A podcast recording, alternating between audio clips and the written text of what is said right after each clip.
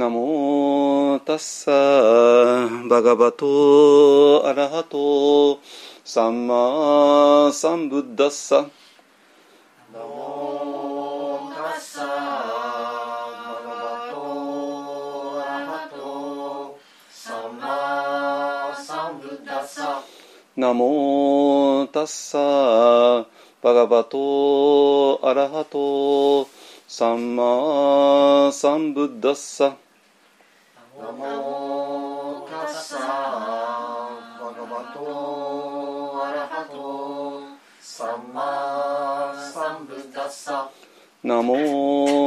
ッサバガバトアラハトサンマサンブッダッサナモタッサ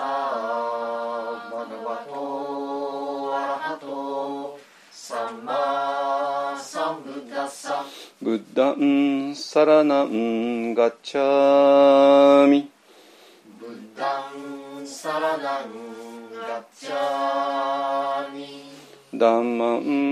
サラナンガッチャミ。ダンマ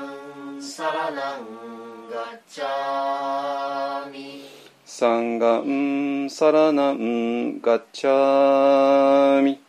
サンカンサラナンガッチャミ。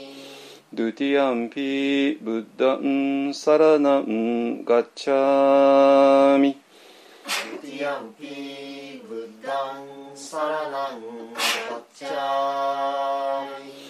ドゥティアンピダンマンサラナンガッチャミドゥティアンピダンマンサラナンガッチャミドゥティアンピサンガンサラナンガッチャミドゥティアンピサンガンサラナンガッチャミタティアンピブッダンサラナンガッチャミタティアンピブッダンサラナンガッチャミタティアンピダンマンサラナンガッチャミタティアンピダンマンサラナンガッチャミ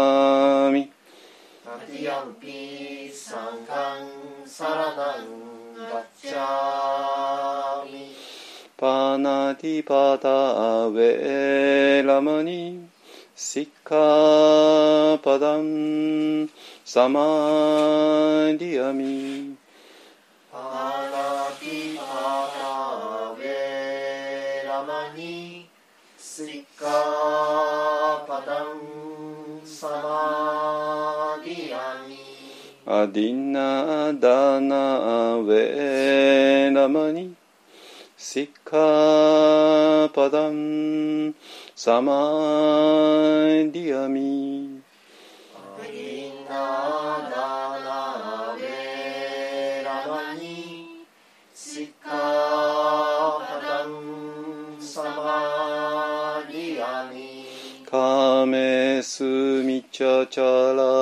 ウェラマニ。シッカパダン。サマディアミ。カメスミチャチャラウェラマニ。シッカパダン。サマディアミ。ムサワダウェラマニシッカパダンサマディアミムサワダウェラマニシカパダンサマディアミスラメラヤマチャパマダタナウェラマニシッカパダンサマディアミスラメラヤマチャパマダタナベラマニ Samadhiyami サー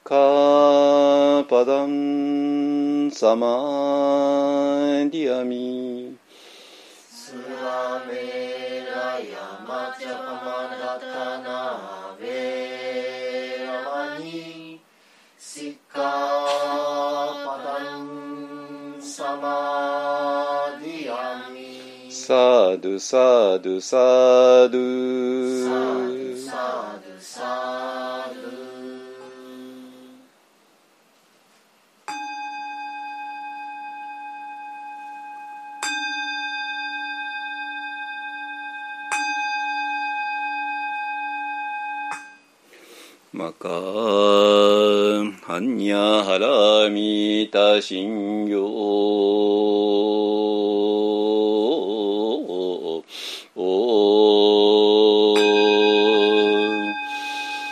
漢字在菩薩行事にゃはらみたじしょけんごくんどいさいくやくしゃりししきふくくふいしきしきそくぜ。即税式重尊業式薬部税者利子税所北総小不滅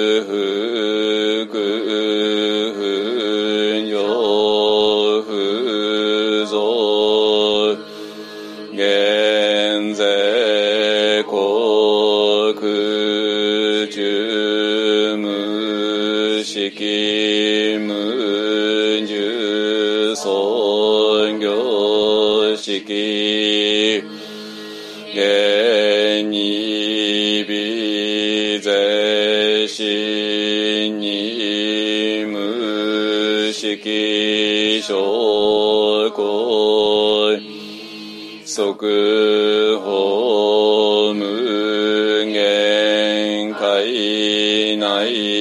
内し意識皆無。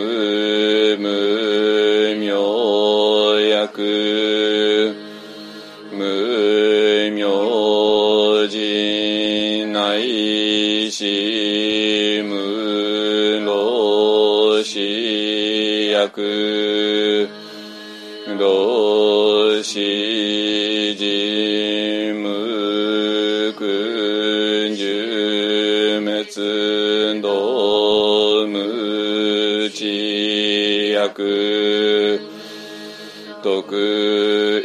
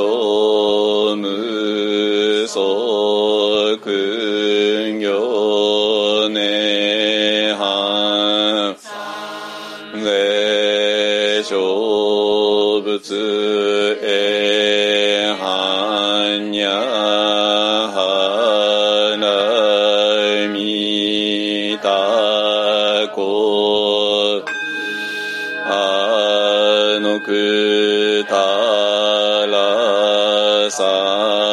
脈三本大高知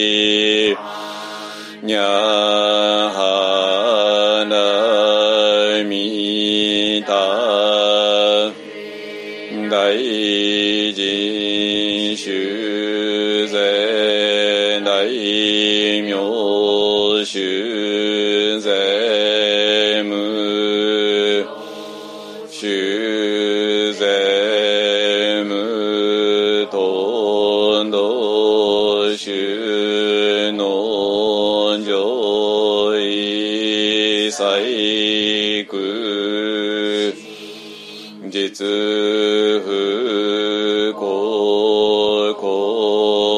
公説般若花大収束節収圧逆転逆転乱逆転腹損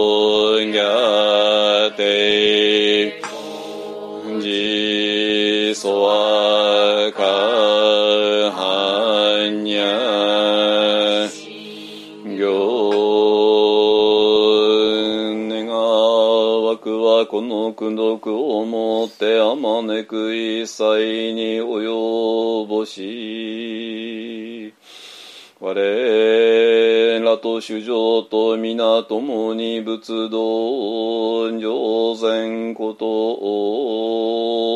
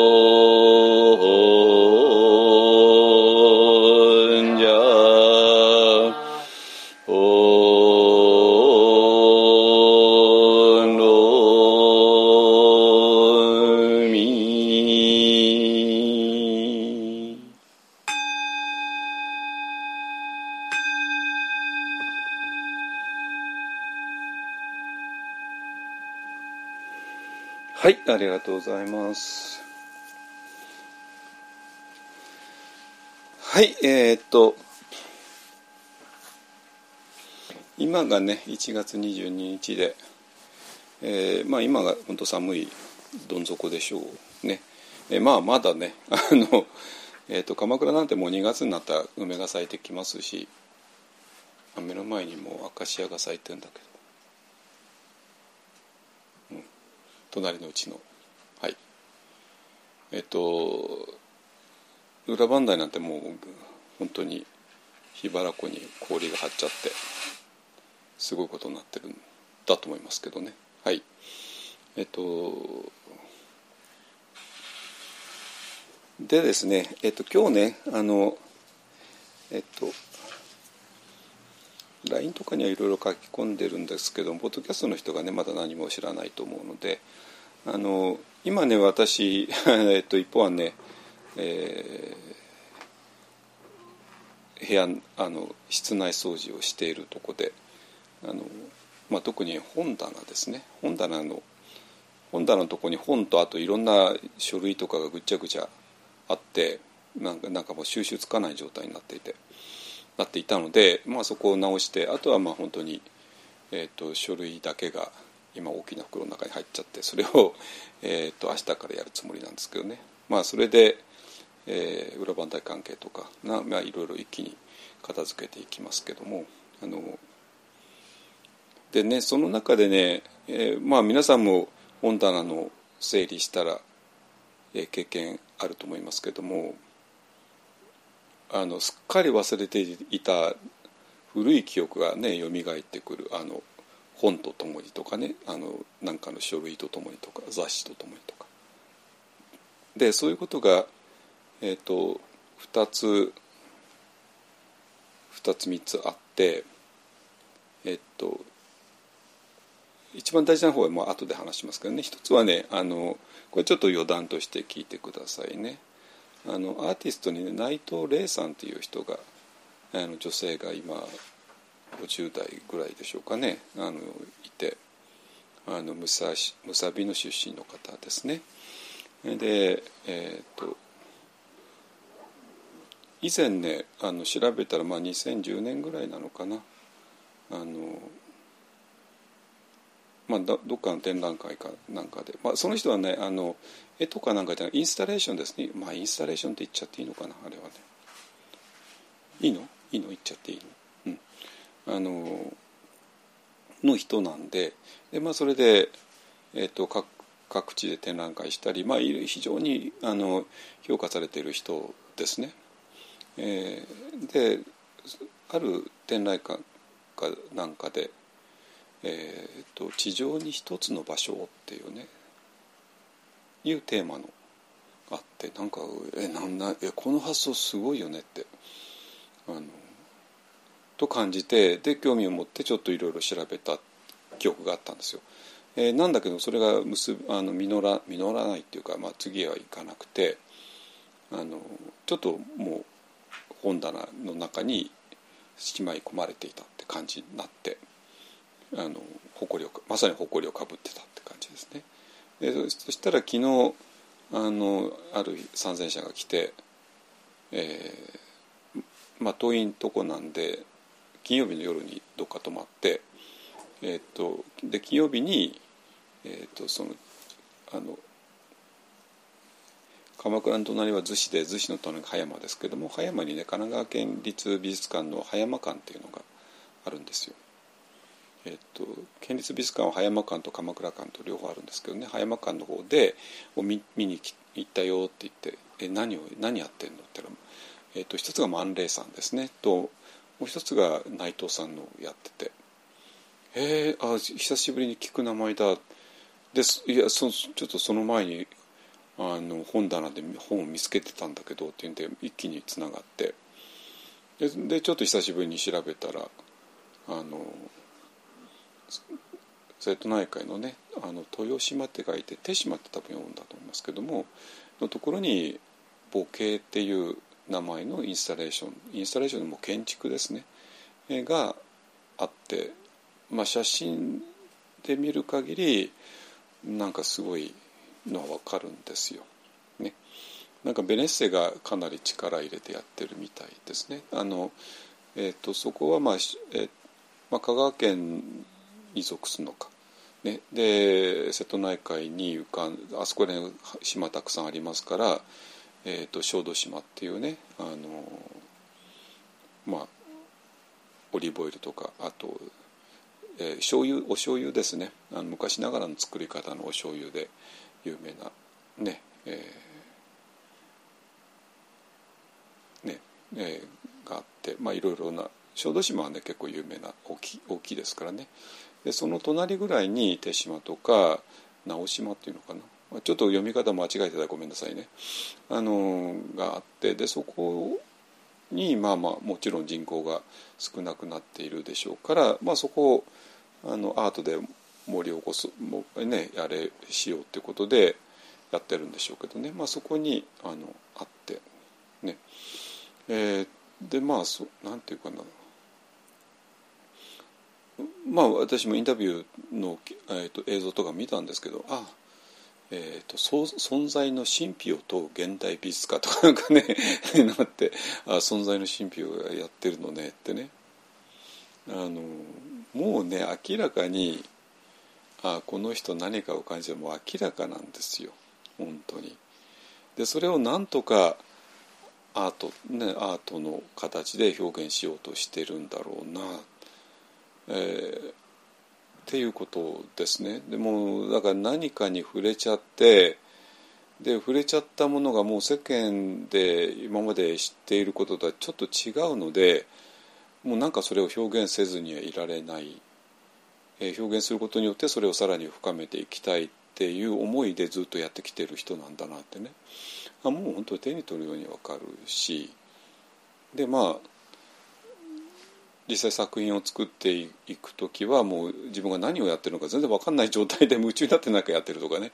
あの言ってますからまあ本当そのそうなんだろうなと思いますね。あのなんか昔からある、ね、技法に沿ってなんか絵を描いたりとかでそういうのとは全く違うことをねでだからまあ本当現代アートっていうのはまあそんなんでまあなんか現代アートにも偽物とかねたくさんあるんでしょうけどもまあこのこの人はもう本物なんでしょうね。本物じゃなかったらこんなことずっとやってられないですよ。ね。なんか本当世間で受けそうなことちょこっとやってわーっとやってね。だけどもそんなことは関係なしにずっとやってるからもう何十年と続けられるんでしょうね。で、まあ、だからこの私らがまあ瞑想を通してあの触れつつある世界の秘密っていうのは、えーと、瞑想以外にも触れることは当然できるしあるいは触れもういきなり触れちゃって触れちゃったらこれを何何なんだこれはって言ってね。でその人がまあアーティストだったらばそれをアートで表現する、ね、えいうようなことを多分あの人類っていうのはずっとやってきたんだろうなと思います。でそれがえーとまあ、今ね本当とんがった形でいろんな形でなってんじゃないかなと思いますね。はいまあそれはちょっとあまりにも余談すぎちゃって、えーと、それでもう一つの方がね、えーと、これが今日の主題とつながっていくんですけれども、えー、六大新報さんっていうねいう真言宗の雑誌があるんですよ。でお久しぶりにあ懐かしいなと思ってまあそれも誇りにかぶってたんだけど もちろんね あので見て、え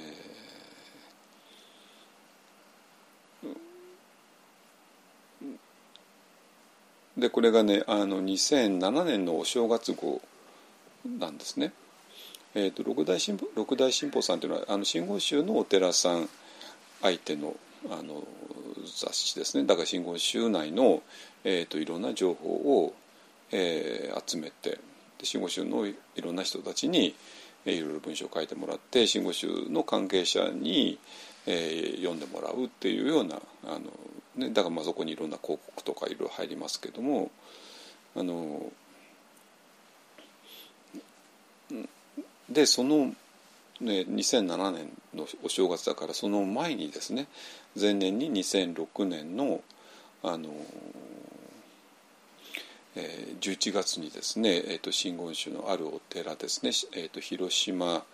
の宮島ですね広島市の、えー、からちょっと行ったところに海に宮島ね もちろんあの有名なところですから皆さんご存知だと思いますけども、えー、でえっとそこの大正大正院かな？大きな聖の院だったと思いますけども間違ったごめんなさいね。あのごめんなこんな間違えちゃ絶対いけないなんで。間違えちゃ絶対いけない。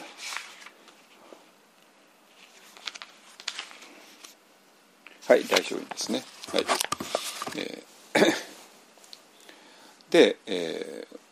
ー、あのダララン法王様をねお呼びしてえーと、非常に大きなあの会もうそれも結構長い5日間かそこらかな。あぐらいのがあのあって。でそれの報告なんですよ。ね、で、えーと、そこで、えーと、このことについてはね私も何回か、えー、取り上げてはいたんからまあ皆さんおぼろげぐらいの記憶はあると思いますけども、えー、ただちょっとね記憶にたどって話していたんでちょっと曖昧なとこもあったんですけどもあの、えー、今回ねその時に書いた文章があのこの雑誌に載っかっていたんですよ。ねえー、でその文章をもう一回読んでみるとあれなんかすごいすごいじゃんってね思ってあのでこの文章ねあの後でちゃんとえーと、Google ドキュメントとして、えー、出しますのであのそこから URL であの見てくださいね。もう読める形になっていますから。で2006年の、えーと、11月12月ぐらいに書いたものですね。でそれが、えーと、新年号のに載ったっていう形ですのでまあだから、えー、そういう機会があって、えー、といろいろ印象を受けてもその印象が消えないうちに一気に文章としてまとめたっていうねいう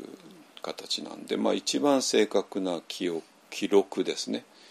えーと、もうなんかそれからもう何年も経ったか経ってから思い出すんじゃなくてねあの、まあ、そこで、えーと、私が、まあ、ある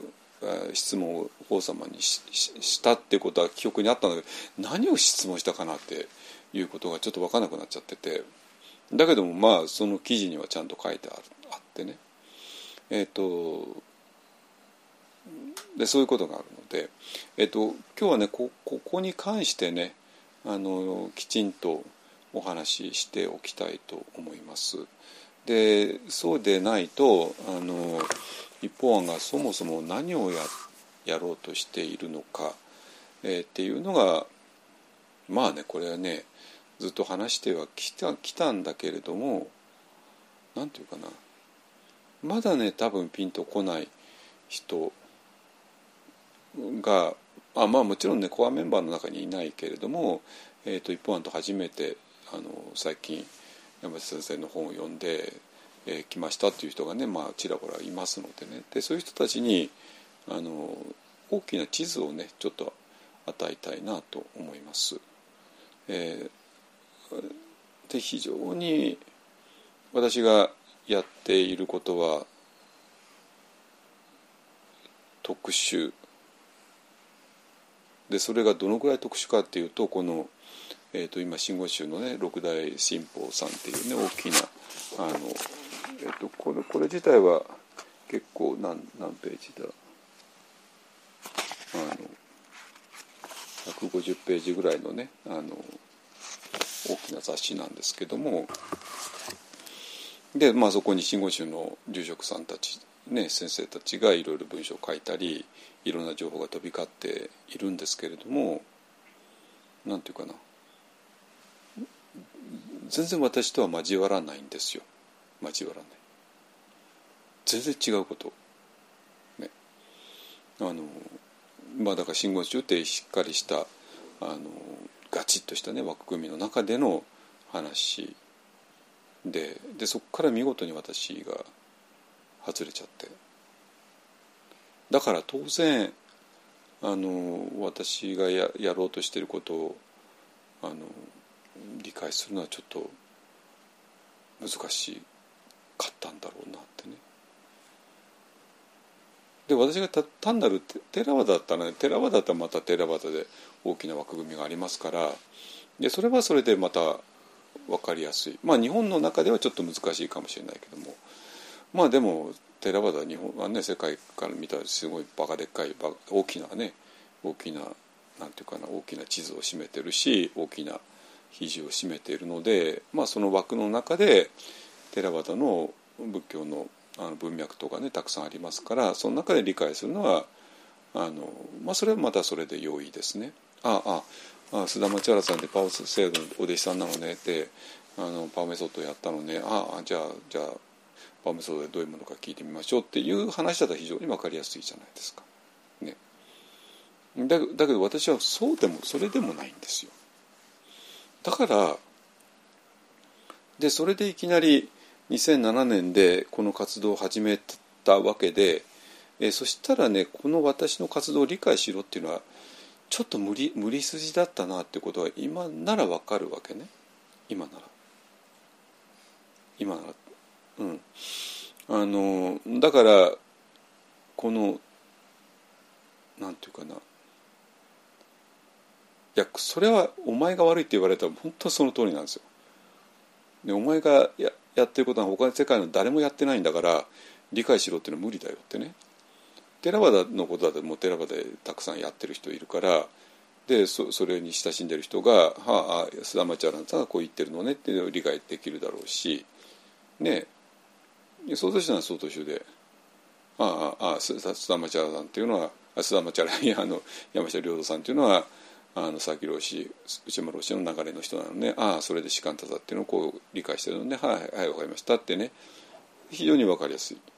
ね、だけどそういう文脈をもう離れちゃってるから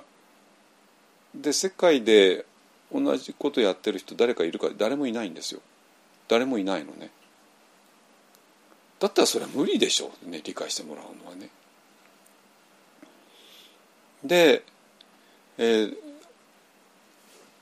でだからまあ一方にあの本当にたくさんの人が来てくれたんだけどくださったんだけども、えーと、その人たちが一方に来る時の期待っていうか、えー、のも当然あるだろうしでそれに見事に私は全部裏切ってきちゃったんだろうなと思います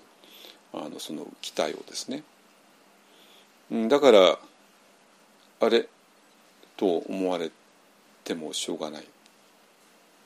ねアナパナサティでどうやったら呼吸に集中できるかで集中したら、えー、ニミッタ見たんですけどどうやってニミッタ見えるんですか？でニミッタ見えたかどうか判断してほしいけどもっていうようなことで、えー、来られてもちょっとやっぱずれちゃうだろうしね。まあもちろん私もニミッタはもちろん知ってるし、ね、ニミッタ見たいって言うんだらニミッタ見せ出せるぐらいは簡単にできるけれどもあのいや別にそれが目的にやってるわけじゃないからねあのななんで結局、まあ、そこの大きなズレがずれまくってきた。だから当然あのまあ失望してね去っていく人も結構多かったんですけども。でそれがだんだんとこの寺場でもない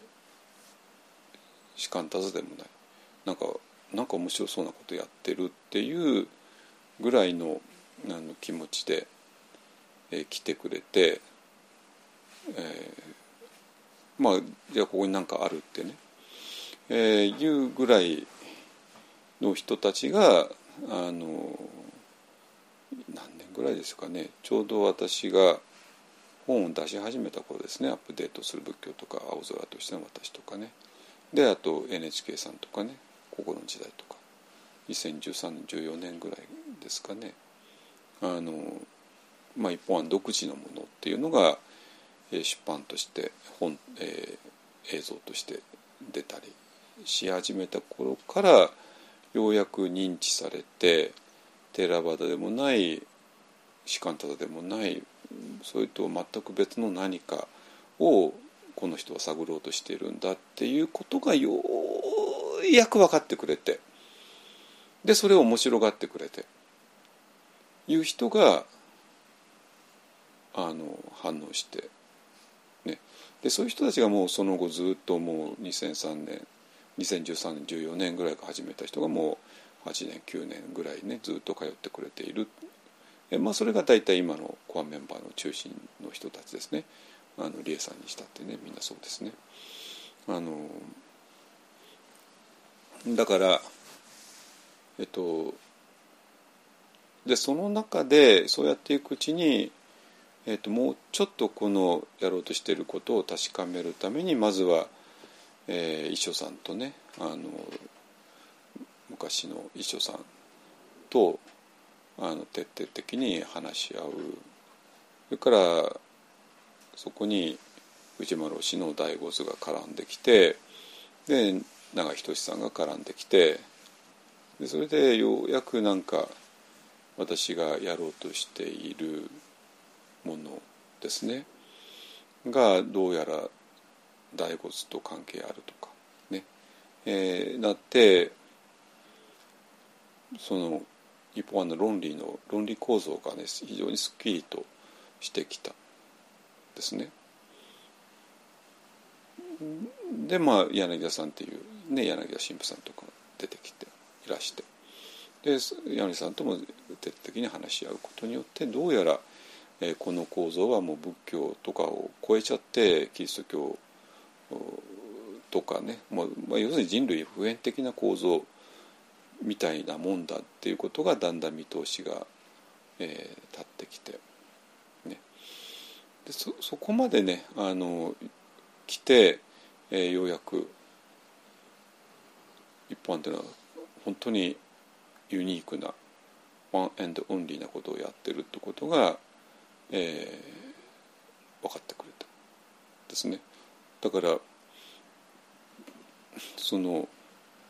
全くの理解者がゼロの状態ですねからあの理解者が増えてきてでこの理解者でもってあの新しい道場を作ろうっていうね、えー、ぐらいまで今盛り上がっちゃってね、えー、いる。だから新しい道場のうんと、まあ、中身はねあもう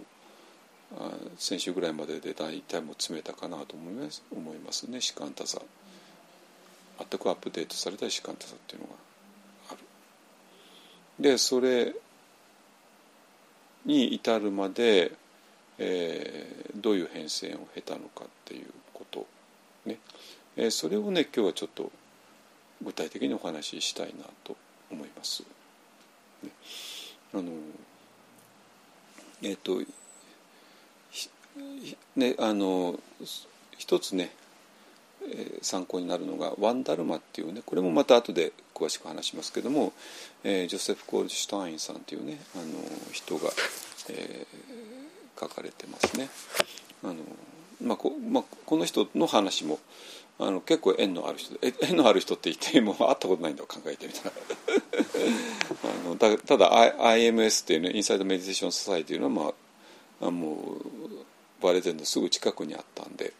まあ、よく嫌ってこといやよく知ってるとこで、まあ、石尾さんがかなり親しいのかな？あのだと思いますね。えー、でそうそういう関係をね全部今日はあの整理してお話ししたいなと思いますそうすると皆さんの頭の中がかなりすっきりするんじゃないかなと。ね、っていうのはねあのえっと今ね日本はねちょっとあのヘモグロビン A1C の値が飛び交うようになっちゃってっていうのを私がもう最近けあの健康診断を受けてでいろんなあの数値をねあの、えーと、HDL とか LDL とかね血糖値とか血圧とかねまあそういうことを持ち出してじゃあちょっとみんなでえー、みんなもね健康診断やって、ね、気をつけようよねってね、え、いう話に今ちょうどなってるところなんですけれどもまああのでそれで、えーと、実はね一般の参加の中にあの糖尿病専門医の方がいらして、えー、でその方がねいろいろあのアドバイスしてくださって、えー、まあまあ要するにえー、まあ今ねねネット上にはさまざまな本当に情報が飛び交ってねまあ、え、ねスピリチュアルな情報も、まあ、すごいことになっていて、えー、で医学の情報もすごいことになっていてでそれがその接点のところで何とも変なことにあのなっちゃってるっていうのもあるので何て言うかなそのスピリチュアルだから医学とは関係ないでしょうとはちょっと言えないんですよ。だからスピリチュアルまあ私はもちろんスピリチュアルな方に所属している、まあ、専門家でもあるんだけどもだから当然医学の方じゃないからだから私が医学について発言する必要は当然ないんだけどないあの必要もないし資格もないんだけども。あのだけどもちょっとしなきゃいけないのがあって、えーとまあ、要するにまあスピリチュアルとね、うん、どうも反ワクチンとか変な具合に絡み合っちゃってるっていうねいうまあそういうちょっとまあ事実がまあ事実としてはあるわけなんですよ。でこれも本当によくわかるのね私が。でも私もこの世界40年に40年近くいますから、えーとまあ、日本の禅の世界と,、えー、と禅の世界って言った場合何を指すかというとその禅の世界、えー、のそのまあ人間ですね。お坊さんと座禅会に来るような人たちの人間関係。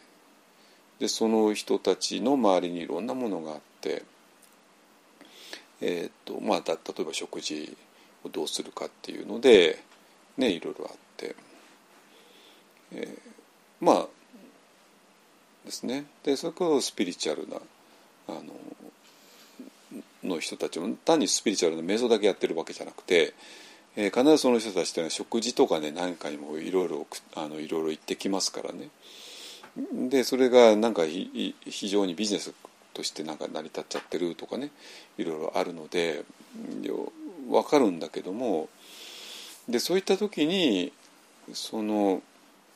スピリチュアルな、えー、世界の延長上から、えー、ワクチンに対して反対するっていうのが出てくるのは、まあ、非常によく分かるんですよ非常によく分かるの。ああ多分ああいう人たちが言ってるんだろうなって言った人たちが確かに言ってるんですよ。よ私よく知ってるんですよ彼らのことはね長い付き合いだから。えっ、とでそうなんだけれどもで一番ちょっと非常にまずいのは、えー、なんていうかな、まあ、自分は普通のね普通のサラリーマンじゃないんだってね。あの普通のサラリーマンは会社から言われてね、ワクチン接種するけれども私は違うんだってね。なぜなら私は座禅してる瞑想してるからスピリチュアルな人間なんだ。だからスピリチュアルな人間は世間の普通のサラリーマンとは違うことをしなきゃいけないんだ。通のサラリーマンの人たちが会社でワクチン接種するんだったらば私はそれをしないんだとかね。でいうようなノリになってしまう。でこのワクチンがどうも私の体がなんか反対をしてるんだとかね。いうふうなノリになってしまうのもまあもう本当に涙が出るほど分かるんですよ。涙が出ちゃうよ本当に。分かりすぎて。ね、でそれを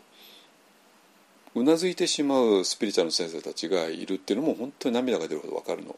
本当に分かるんですよ。だって彼らみんな私のすぐ近くの人たちだからね。でそうなんだけどもあのこれはねもう感染症の専門医がもう警鐘を鳴らしているように、ね、今オミクロンも飛んでまあどうにか収集し始めてますけどもあのまあ現場の感覚から言ったら、えーと、接種している人と未接種のでは全く違って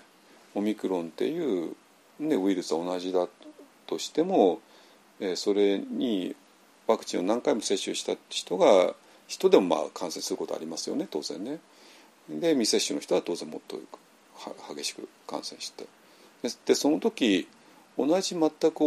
同じウイルスだとしても全く違う病気になってしまうっていうねだから未接種の人が感染した場合はもう本当に SARS と同じだっていうねあのいや SARS って言葉実際その感染のあの埼玉医大のねあの有名な感染症の教授がね使ってましたけどねだからその教授のもう最前線で戦っている教授ですけども感染症のねが未接種の人にとってはこオミクロンはもう SARS だってね。で、えーとかんえーと、何回もあの接種した人にとっては、まああのまあ、ちょっと熱が出て何日か休息あの休養取ってれば大丈夫っていうね。えっ、ー、とだってね、まあ、それはまあ多分皆さんのあの近くでも起こっていることだと思いますね。私の友人たちもそうですね。あの家族が感染しちゃって、ね、だけどもその家族は、えー、接種していたためにワクチンを受けていたためにもうそう大したことなくて済んでしまっただけどもその人がの友達の未接種の人が、まあ、救急車で運ばれていったってねいうのを、まあ、みんな目の当たりに見て見てるじゃないですか。だから全く違う病気になっちゃうわけですね接種と未接種とでね。えっ、とだからその医学的にはもう本当に何のあのなんていうかないろんな意見があるよねっていうのは本当は嘘で 意見はまあ一つにまとまっているんですよまともな医学者の同士ではね。ででそうじゃない、人が、まあ、医師の中にもいるし、まあ、いろんな人がいるけども、まあ、それはまああの医療界のマジョリティから認められていないということで、それぐらいも本当に明らかで。えっと、なんだけどもそこに変にスピリチュアルななんかニュアンスが絡んじゃうとうん本当に大変なことになる。ね、だから、えーと、私はもちろんあの医師ではないんだけどもスピリチュアルの方に足を突っ込んでる人間としてはこれはもうはっきり言わなきゃいけなくてちょっとねそこをあの自分は世間のマジョリティとは違うんだ。スピリチュアルの人間なんだ。だからワクチンを打たないんだっていうこのロジックは絶対に使わないでいただきたい。関係ないです。ワクチンとスピリチュアルっていうのは。一切関係ないです、ね、だからあの法皇様、ね、ダライ・ラマ法皇様は、ね、自らワクチンが打ってるところを公開してで、ね、私の本当に信頼できるお医者さんに、えー、言われたんだけどもこれは絶対にねあの受け受けた方がいいから私も受けたしで皆さんも絶対受けてくれってねあの、えーと、これは2年ちょうど2年前ですね2021年の春ぐらいですね、まあ、ちょうどワクチンがワクチン接種が始まった頃にあの法様言われて、ね、本当に私もそうです本当に。えーね、で、えーと、っていうのはなぜ今それ言うかと、まあ、もうもう一5類になっちゃうわけで、ね。ね、5類になったら今までみたいに全部タダだよってわけにいかなくて、ね、であの、まあ、いわゆる縛りがなくなっちゃって、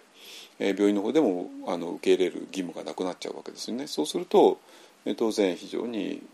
ききついことになる、まあ、特に未接種者が感染した場合にどうなっちゃうのかちょっと分かんないっていうね。ことをあのお医者さんたちはねあの警鐘を鳴らしてます。ね、でそれででもしねそこであのいや今まで受けてないんだけどやっぱり受けるわってなってもまだ間に合います。まだ間に合う、えーと、3月まで、えーと、1回目と2回目を、ね、受けられるようになってますから、まあ、ぜひぜひ、えー、ここであの心をねちょっといいじゃないですか。判断ミスすることありますよ。私らだって。ね。であああれ判断ミスだったなと思ったら今からでも、えー、変えるにはね遅くないと思いますので、ね、えっ、ー、とでそれとね、えーとまあ、そそ実はそれそれそれもまた余談で、えーと、あのただもう一つの方がねあの、えー、まあだから、えーと、ネット上に上がるあの医療の情報ですね、えー、なんだけどまあ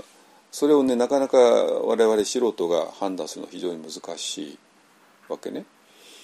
うん、じゃあどどうしたらいいのかって言ったらまあ本当に、えーと、皆さんが本当に糖尿病とかねあの脂質異常症っていうんですかねあの LDL が高すぎちゃうやつですね。とか、まあ、こもちろん高血圧とか、えー、っていうようなので、えまああともちろんいろんな、ね、病気ありますけども時は必ず、えーと、主治医との人間関係を大事にしてほしいっていう、ね、でその主治医のとの人間関係に従いながらいろいろ判断していってほしい、ね、だから主治医とは関係ないなしで自分で勝手になんかネットの情報だけで判断して薬飲んだりいろいろすることはちょっと危険すぎるっていうね。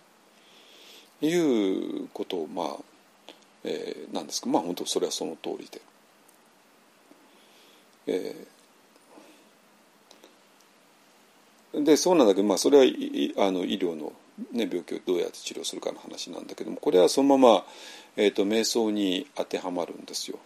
ね、と瞑想っていうのも必ず、えーと先生との人間関係が、えー、基本の木です。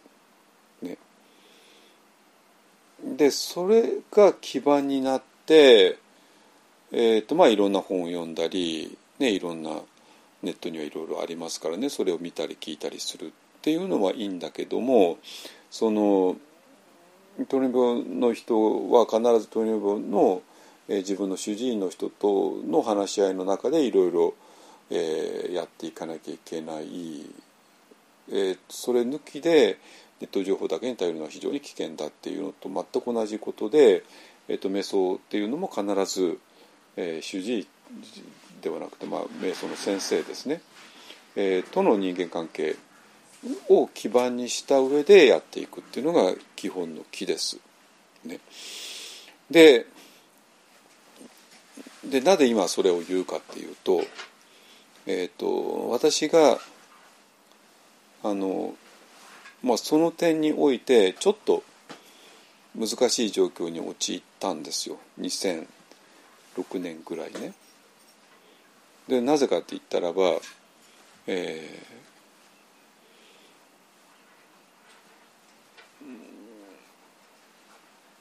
なんていうかなあのねまあ、糖尿病を治すんだったらば糖尿病の専門医っていうのがねちゃんとした資格を持った人がいますのでだからそういう糖尿病専門の内科に行ってでその先生との人間関係ををもとに薬飲んだり、ね、いろいろ食事療法したり運動療法したり、えするだからそれはもちろん糖尿病を治すって大きな文脈の中での話ですね。で瞑想の場合だと,、えー、と士官多座っていう大きな文脈があってその士官多座って大きな文脈の中で、えー何々老子について、えー座禅をするこれ非常に分かりやすいですね。でテラバダでもテラバダっていう大きな枠組みの中で、えー何々長老について、えー何々メソッドをやる、ね、これも非常に大きな分かりやすいこと。ね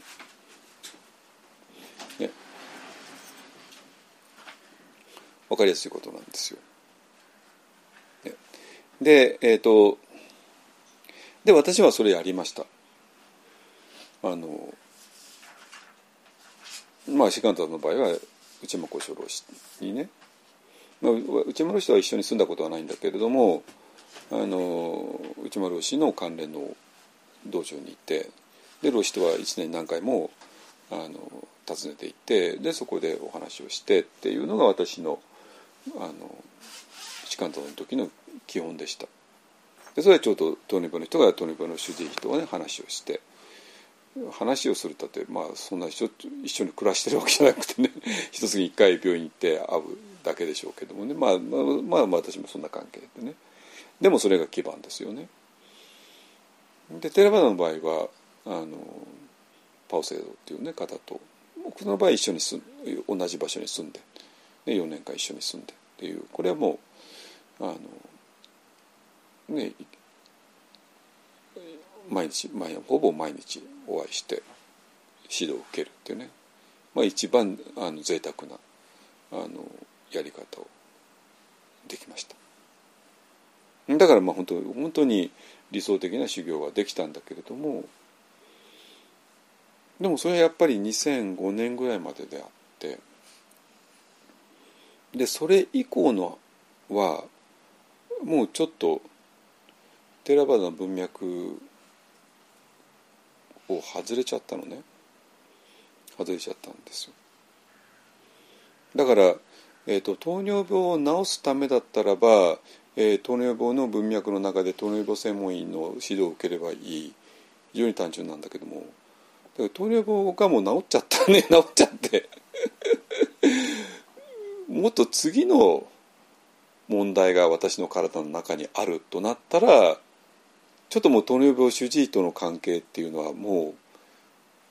うもうちょっとあの違ってきちゃうわけですよ。ね、どうどうしてもヘモグロビン A1C 値がもう8とか9とか10になってて、えこれ下げなきゃダメだよねってなったらば、ね、糖尿病の主治医との関係を大事にすればいいんだけどもうもうすでにヘモグロビン A1C は、ね、5ぐらいになっちゃったとかね血糖値も100ぐらいになっちゃったってなったらもうこれはもう一応終わってるわけですよ。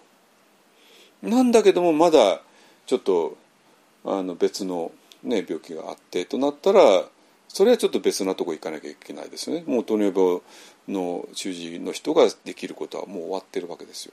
もう十分やったんですよ。糖尿病主治医との、えー、治療はですね。で私もなんていうかなパワーメソッドでやるべきことはもう全部やっちゃったんですよ。やっちゃったのね。でそのそただその延長だけで、えー、この先、えー、いけるかっていうといけないんですよ。なぜかって言ったら私もともと大乗のお坊さんだからなんですよ。そしてなんていうかあ大乗仏教って間違ってたよねっていうね話だったら話したんじゃないのね。大乗仏教で間違ってたよね。テラバダ仏教だけが正しいよねっていうんだったらそのままあのパワーメソッドの延長でやればいいんだけどもそうじゃないんですよ。そうじゃないわけ。だけどそのパワーメソッドの中には大乗仏教も正しいよねっていうのは入らないんですよ。入らないわけね。だからでここから先はもうパオの文脈の中ではもうできないのね。できないんですよ。できないところもう分かっていて。でそれで、えー、じゃあどうしたらいいの？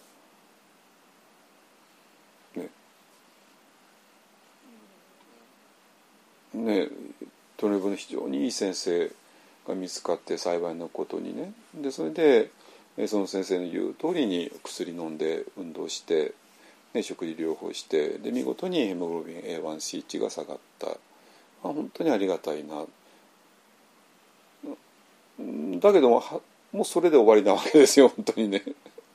でそこから先行くにはそこから先にの自分の体の問題を解決するためには新しい先生新しいお医者さんが必要なわけね。わかりますかね？それは誰なの？見当もつかないんですよ。見当もつかない。ね。あのだから、えーと、パーメソッドの最後ので経験したことがどうやら大乗仏教と関係あるってことはもうすぐ分かったんだけどもうんそんなことはバズるように聞いたって分かるわけないんだしっていうかもう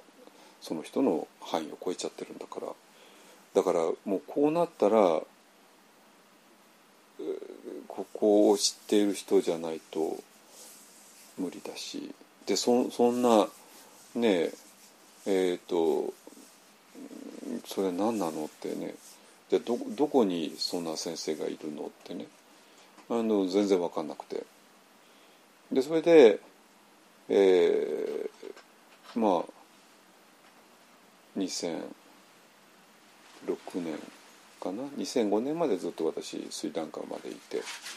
でテラワの枠の中でやってたんだけどもまあもうちょっと限界が来て、えー、枠を超えようってなってまあまずはインドへ行って、ね、2006年の春にインドへ行って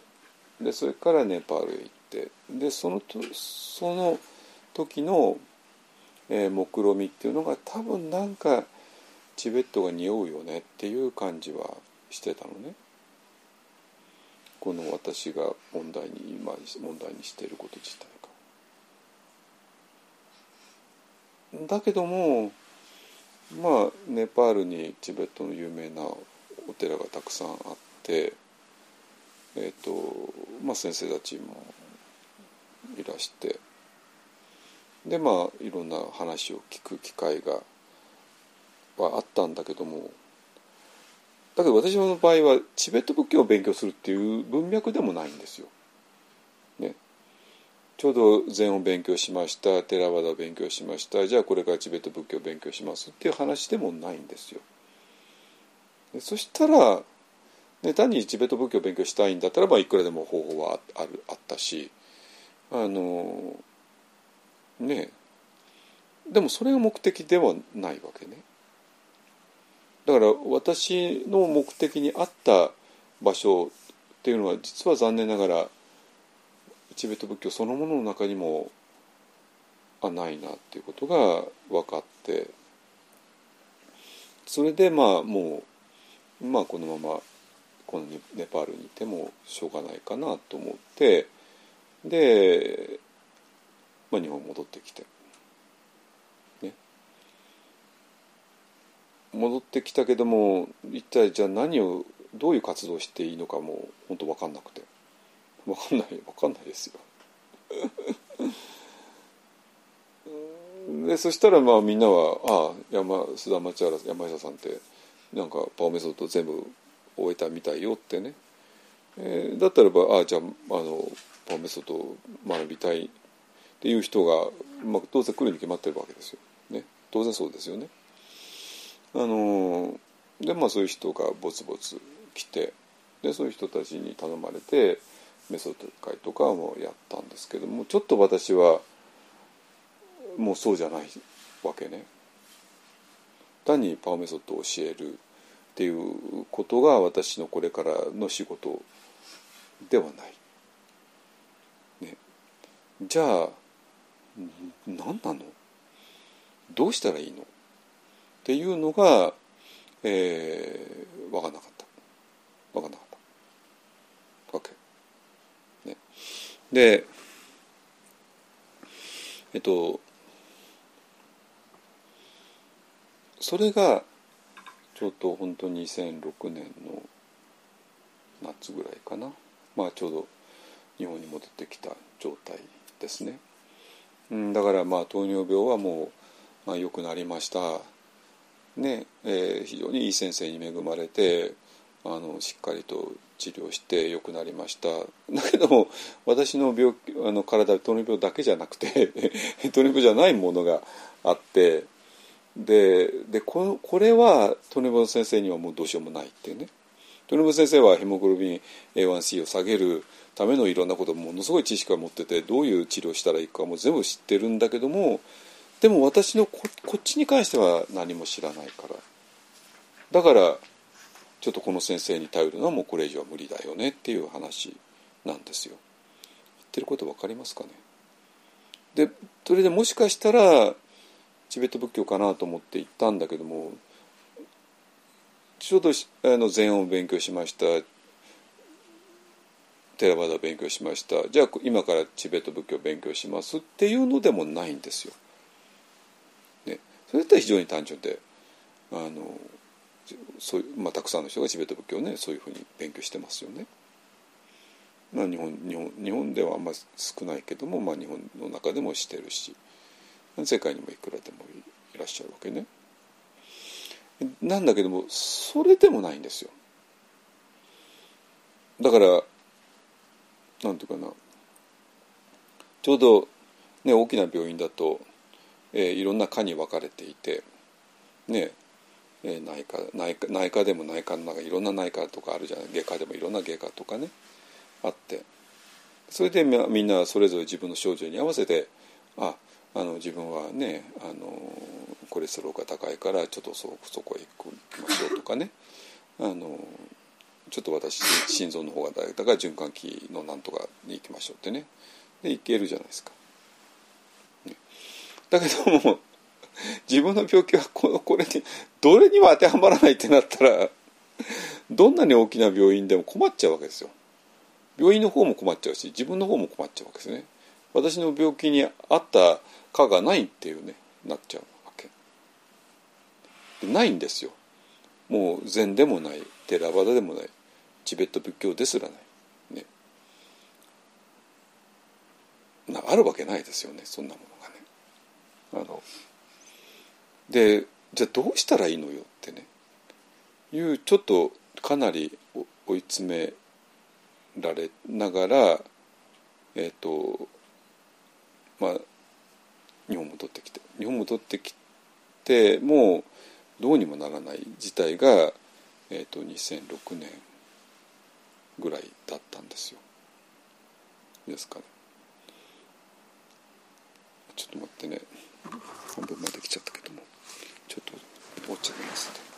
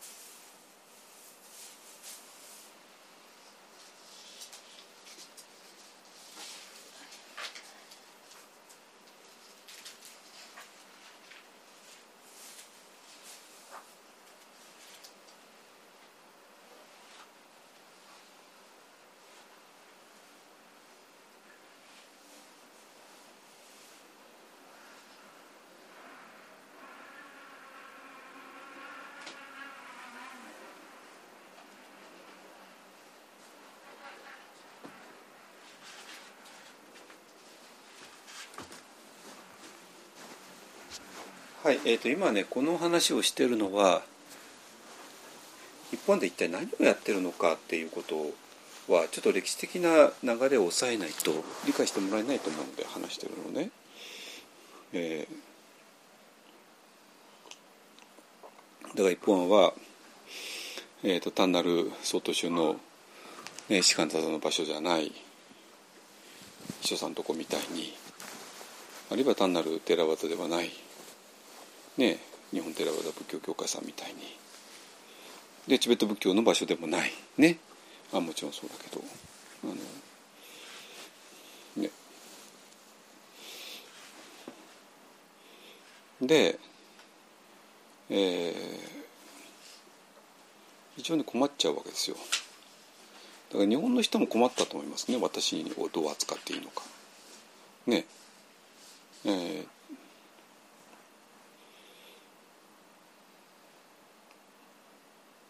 まあ、その頃ね日本には、えーと、テラバダ仏教を学ぶ大きな流れができていてで、えー、まあ何人かリーダーみたいな人がいてでいろんな瞑想会をアレンジしたりねしてでああの山下さんって人がねバオであの4年もいてどうやらパパーメソッド全部終わったみたいだから嫁さんにパーメソッドを教わろうっていうので瞑想会を企画してくれるんですよ。まあとりあえず当然そんな流れとしてなりますよね。だからもう本当私の理想的な完璧な資格を持った、ね、先生だったんだけども あのあのだけどごめんなさいその役割は私にはできないっていうね。資格もあるし能力もあるし全部あるんだけどもそれをする記録がない記録がないっていうね それは私にとって意味がないことだからじゃああなたは何をしたいんだって言われても本当困ったわけなんですよ。ね、でそういう時にねなんかなんか物事って動くんですよ。物事って動くのね。えー、どういうふうに動くかっていうと、まあ、具体的なあの事実だけ言うとダライラの方が、えー、さっきの話に戻るけどもね2011年の11月に、えー、あの広島の宮島の大聖院っていう真言宗のお寺で5日間かぐらいのあの感情ですね。えー、講演会とねあのいろんな法話の会があってででその頃私、えーと、信号師のねお坊さんと親しくしていただいていた方がいて、えーと、その方がねなんかね知らないけども私のこと非常になんか期待してくれていて。えー、でそれでまあ私本当その子は貧乏も貧乏も貧乏に決まってるじゃないですか。何も活動してないんだから。お金なんかなくて、えーと、コンピューターもなくて。でで、まあ、彼からあの Windows の、ね、ノートパソコンをねお布施してもらったりとかね。あの、えー、していて。でそれで彼が、えー、その5日間のねあのに招待してくれて。で結構結構高かったんだと思いますねチケットね。あのでそれをお布施してくれてねチケット。でその人が、えー、六大新報っていう、えーと、雑誌のあの編集部と非常に親しくてまあそこにいろいろ記事を書いたりいろいろしてたんでしょうね。それでえー、あのその六大新報のために私がえー、なんか書いてくれないかってねまあ多分私が書いたら結構面白いアングルの記事になるってことがまあ分かってたんでしょうね普通の信号師のお坊さんが書くよりかね。えっ、ー、と何なんで、えー、でも私がまあそのお寺に、まあ、六大新報のまあ記者ではないんだけども、えー、六大新報の関係者という形で参加してでそれで六大新報ではもちろん信号師の中での結構なんかネームバリュー的なものあるんでしょうね。だからまあお寺さんとしてもなんか優遇してくれるわけですよ当然ね。で、えー、公開質問権っていうのかな あの、えー、をを得てそれで法様の最初のあの会の始まりの時に、えー、何人かがねあの質問する権利を与えられてで私が、えー、その中で、えーと、そのうちの一人として、えーと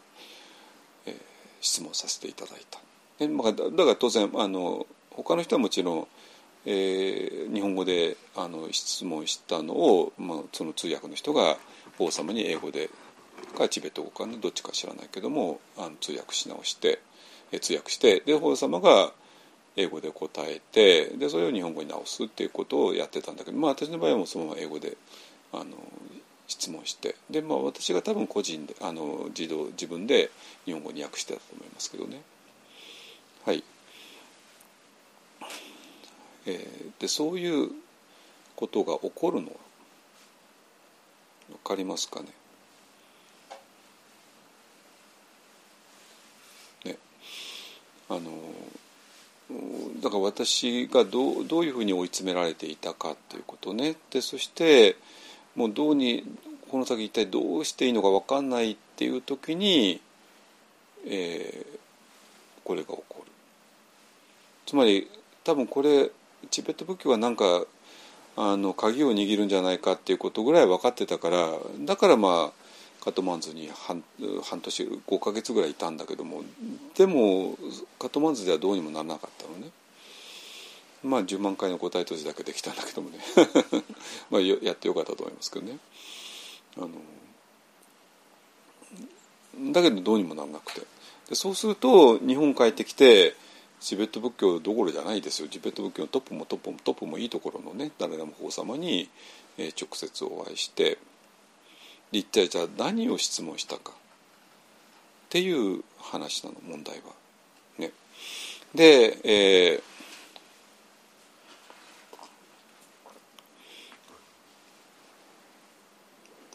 ー、でえっとねじゃあなぜダライラマ法王なのかただ単にチベット仏教のトップだからではないんですよ。あの人はレフジーなのね。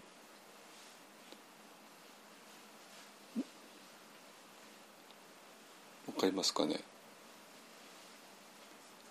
まあ要するに亡命者なんですよ。亡命者なのね。あのまあレフュージーって普通難民か。難民ってなるかね。だけど法様自分のことえっと難民えっとレフュージーって書いてるよねえっと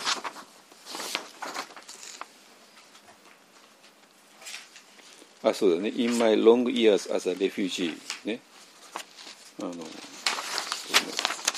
だからまあ法様ねもちろん皆さんご存知のようにあの中国に中国がチベットに入ってきてでもポトラ宮殿にいられなくなってまああのインドが逃げてね。でそしたらインドのネイルさんかがあのウェルカムしてくれてじゃあどうぞここ住んでくださいって言ってダーマサラのね、えー、ところにあの場所を与えてくださったわけですよ。ね、でそれ以来、えーと、インドのダラムサラを根拠根拠にしながら根拠地にしながら、まあ、世界中世界中って言っても、まあ、あの西側諸国ですねアメリカと,、えーと、欧米とオーストラリアとと日本とだから法様ってもう政治的にめちゃくちゃ意味のある存在だからあの行けない場所はあるんですよたくさんね。で東アジアでは、まあ、韓国行けないのねそれから台湾も行けないんですよ。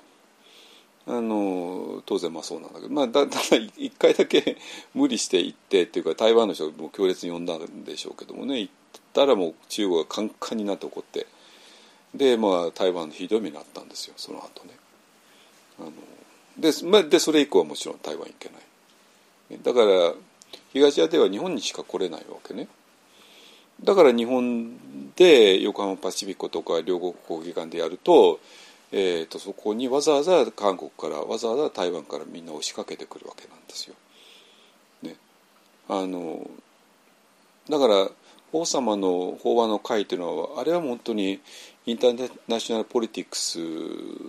が今どう動いてるかが現れてるのね本当にそうなんですよ。なぜ韓国の人がこんなところにたくさんいるの？なぜ台湾の人がこんなたくさんいるの？全部理由があるんですよあれがね。で、えっと、だからそういう亡命者ですね。ってことは要するにチベットのお寺でずっと修行して勉強してきた人ではないんですまあもちろんししたした後でそこを追い出されて、ね、で世界中を回った人なわけね。つまりあのここがまあ私とホーサムス比べるともいくらでもめちゃくちゃあのあれなんだけども要するにもう自分の、えー、慣れ親しんだ場所から王様の場合は追い出された人なのね政治的な理由によって。で結果としてはもう世界中をぐるぐる回ったで私の前は別に追い出されたわけじゃなくて あの強制的に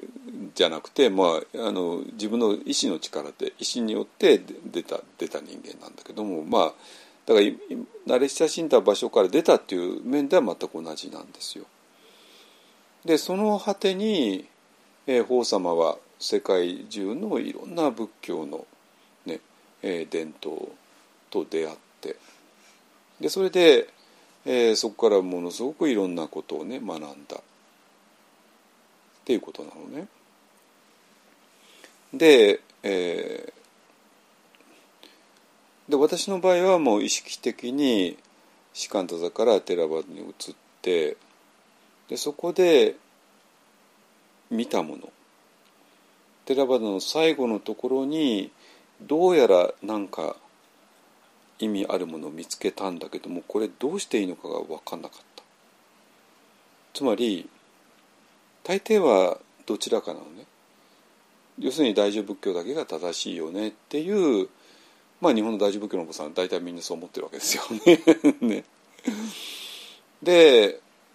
いや大乗仏教間違ってるよね。寺田仏教だけ正しいよね。っていう人もたくさんいるわけね。あのででそれだとまあなんていうのかな。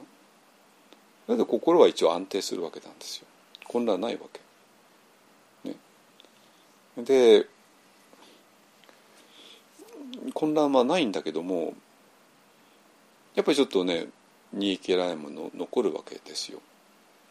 だって大乗仏教だけ正しいと思ってる人にとっては寺端間違っているあるいは違う。で違うものがなんか堂々と存在するじゃないですか。でそうするとこれ全部間違ってるようになって本当にあなた言い切れるのってなるじゃないですか。なりません？で寺場だから見たら大丈夫間違ってるよねってね。で、まあ、そうしたら精神安定しますよね。だけどマハヤマ大乗仏教で一体どれほど豊かなものがあるんですか？でそれを全部否定しちゃうの。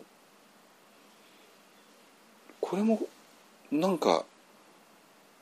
心になんか残っちゃいますよね。だからマハヤナ仏教だけが正しいんだ。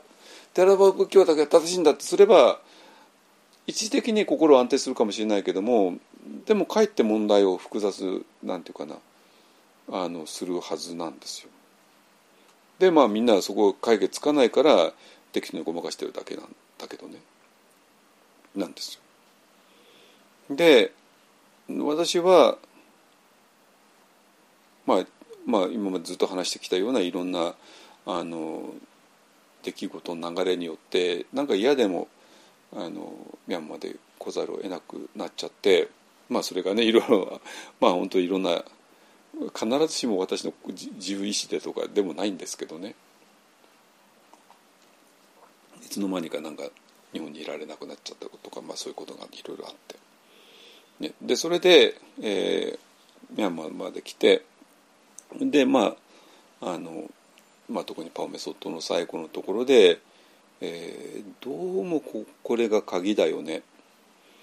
鍵っていうのはどういう鍵かっていうとね今今問題の A と B って全く2つ違うものがあって A だけが正しい B 間違ってる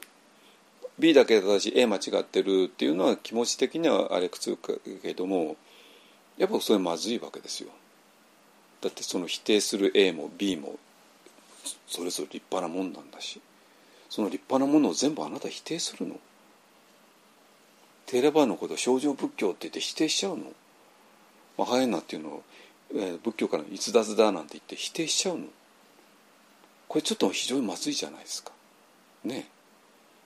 でも2つとも違うよね。どうしたらいいの？っていうことね。だからなんていうのかな。山下領土だけが勝手に悩んだって話じゃないでしょ？私だけがあの士官太座で何もしてはいけないと教わったんですか？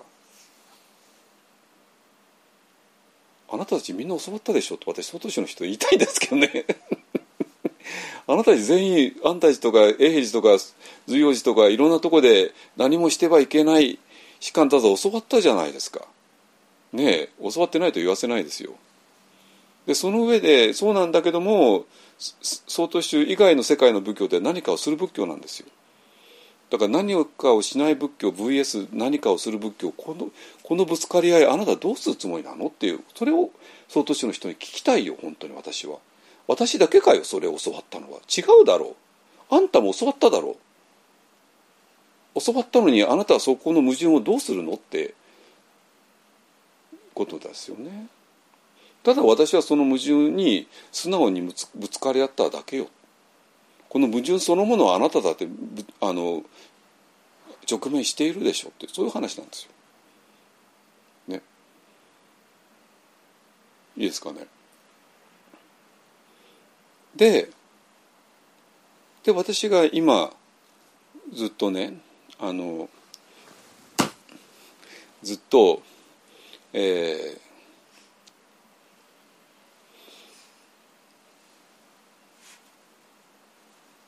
パオの最後の時に思ったのはあこれならばいい？だから今の問題は A と A と B が違う。でその時 A だけ正しく正しくて B が間違ってる。B だけ正しくて A が間違ってる。とこれものすごく不毛な解決方法だよね。だけど A も B も両方とも正しいよね。ってこれもまた それもインチキなんですよ。ただ違うんだからね。じゃあ A と B が違うままに A も間違ってる B も間違っとも言わないで両方とも正しい違うけども両方とも正しいって言える場所があるあのもしこっからだったらば絶対言えるってことだけはもう直感的に分かったわけ。ニバナに入った時にね。ニバナに入ってニバナを認識しろって、えー、制度に言われて、まあ、認識できた時ね。いやここれだったらいやもちろんあのそれ2000何年かな5年かそこらの話だけど2004年ぐらいか。でそれが今2023年だと非常にクリアに話せるじゃないですか今はね。だからその通りはもちろん話せるわけないし、ね、何が何だか分かんないし。でも直感的にそういうことは分かった、ね、これだったらばこの A, A と B が全く違うだけども両方とも正しいこの観点から言ったらねえー、そしたら大乗仏教もテラーバムの両方とも救えるじゃないですか。ね。両方とも救えるじゃないですか。ね、えっとそういうことなのよ。これ山下亮と個人の問題か？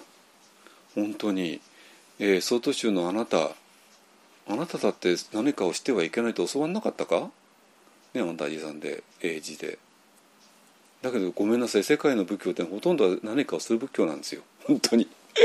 それどうするの？ってね。外地だけ正しいで言い張るんですか？ってね。それは無理でしょ。ねえ。世界の大部分の仏教立派な先生たくさんいるよ、ね、あの先生は全面否定するんですかってねそれも不毛じゃないですか。だけど今私がやってることによって両方とも救えるんですよ。何にもしない仏教と何かをする仏教の両方がね。ねででこの私と同じようなことを悩んでいる人どっかにいないのかって言ったらいるに決まってるじゃないですか。誰って言ったらまずどうせ西洋人なんですよ。西洋人だけね。あのアジアの人間っていうのはもともと生まれながらにしてどっかに所属しちゃってるわけね。日本人は日本仏教にね。チベット人はチベット仏教ね。ミャンマーの人はテラパダ仏教ね。だから西洋人は違うじゃないですか。ね。あのアメリカでもヨーロッパでも。ね。でで西洋の仏教者で、まあ、特に先生クラスね先生になるクラスはどんな人が多いかというとはっきり言って獣医種なんですよ。うん。えっと、名前だけでなんとかシュタインっていうのはみんな 獣医師の人ですね。なんとかシュタインっていう人が多いと思いますけども。あのまあ獣医種ユダヤの人ですね、まあ、イスラあのイスラエルっていうわけじゃなくて、まあ、イスラエルの人もいるけどもあの、まあ、アメリカ人だろうがイギリス人だろうがドイツ人だろうが、まあ、ジュイシュ系のユダヤ系のアメリカ人アメユダヤ系のアメリカドイツ人という人が圧倒的に多いんですよ。まあもちろんね皆さんジョイシュの人ね知ってるように、まあ、めちゃくちゃ頭いいわけね。ね。あのねだから、え、単にあの仏教をやっていてもまあ先生クラスになっちゃうわけなんですよ。でそれで、えーと、ジョセフ・ゴールドシュタインさんっていう人も、まあ、その典型の人で、えー、でえっ、ー、と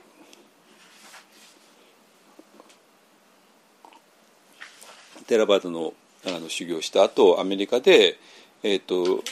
そういうのをレイティーチャーというんですけどね在家のままでお坊さんじゃなくてレイティーチャーとして、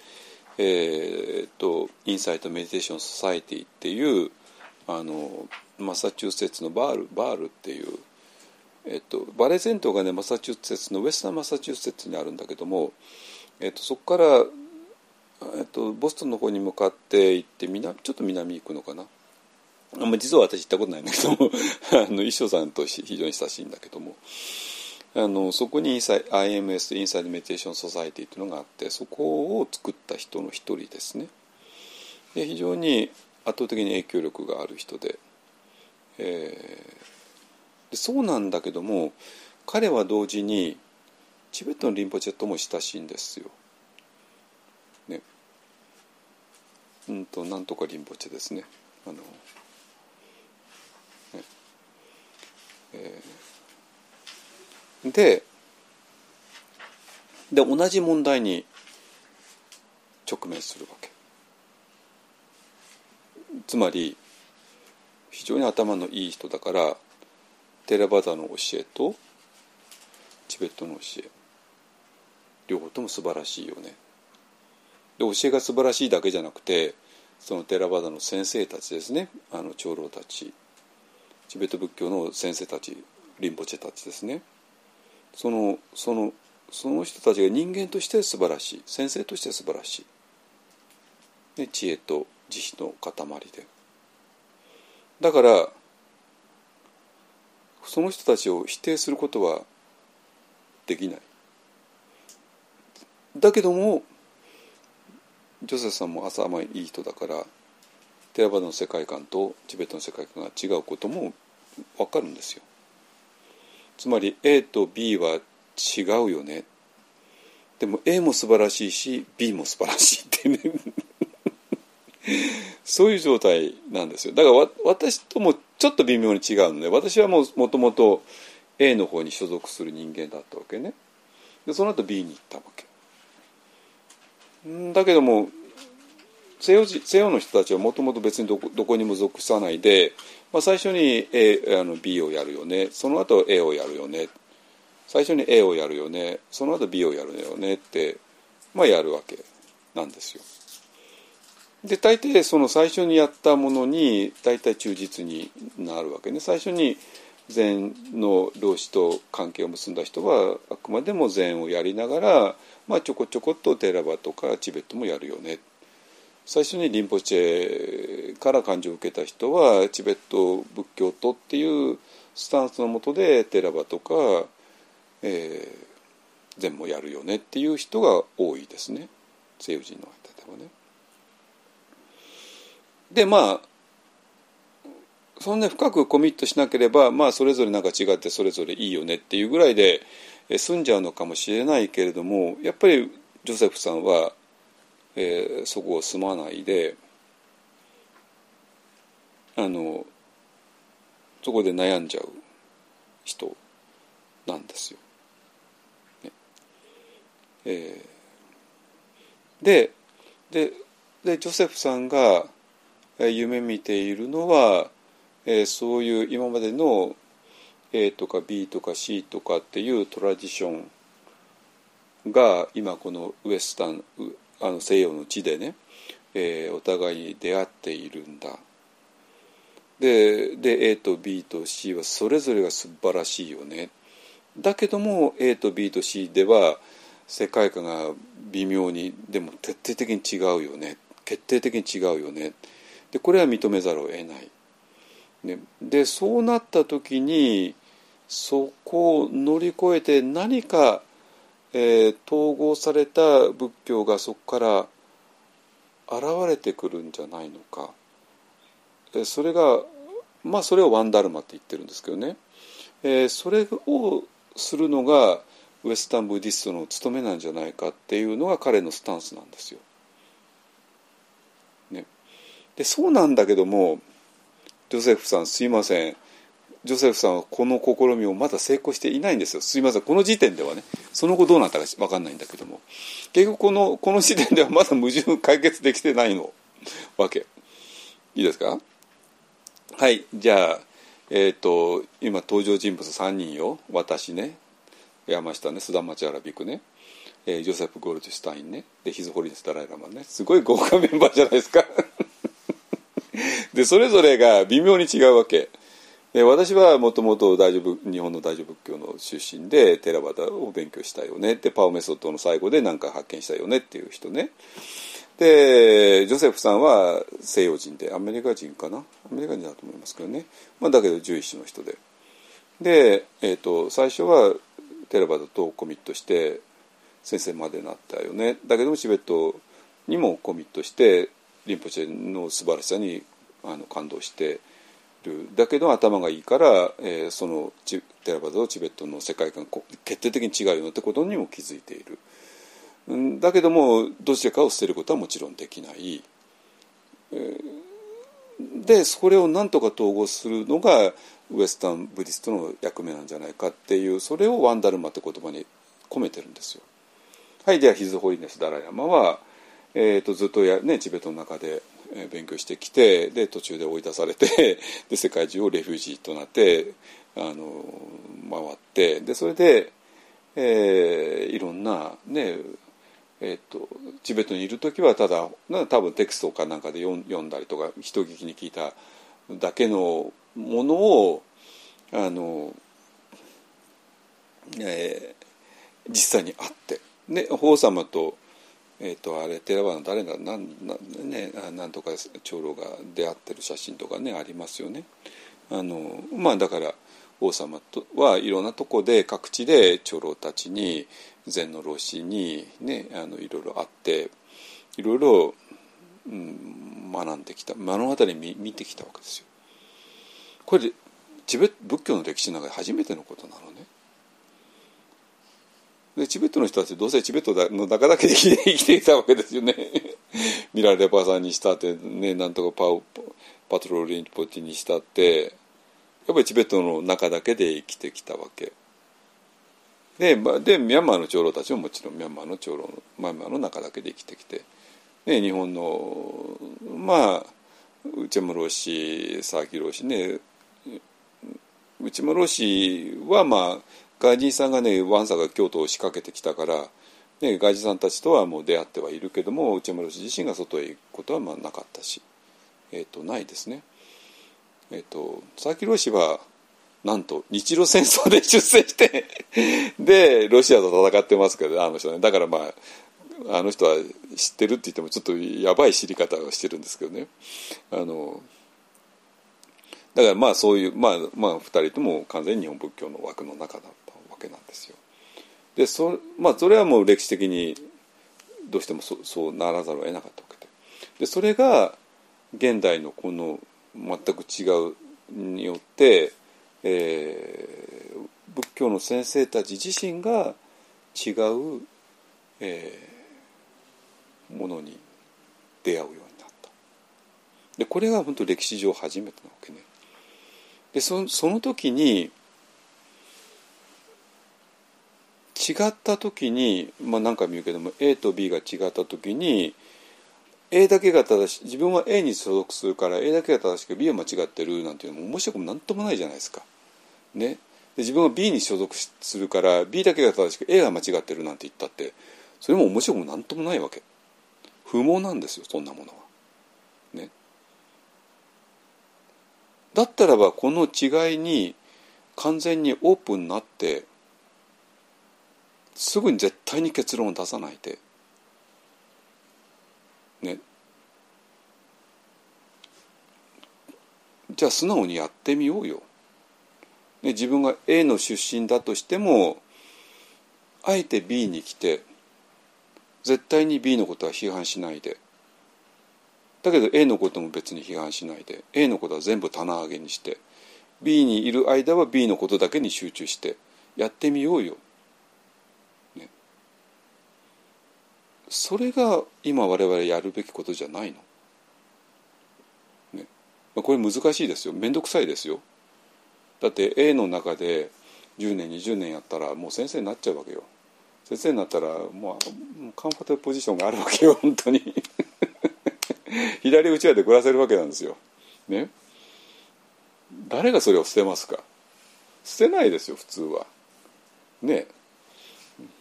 だだけど私は捨てざるを得ない事情があったんで 全部捨てなきゃいけなくなっちゃったんで捨てちゃったけども。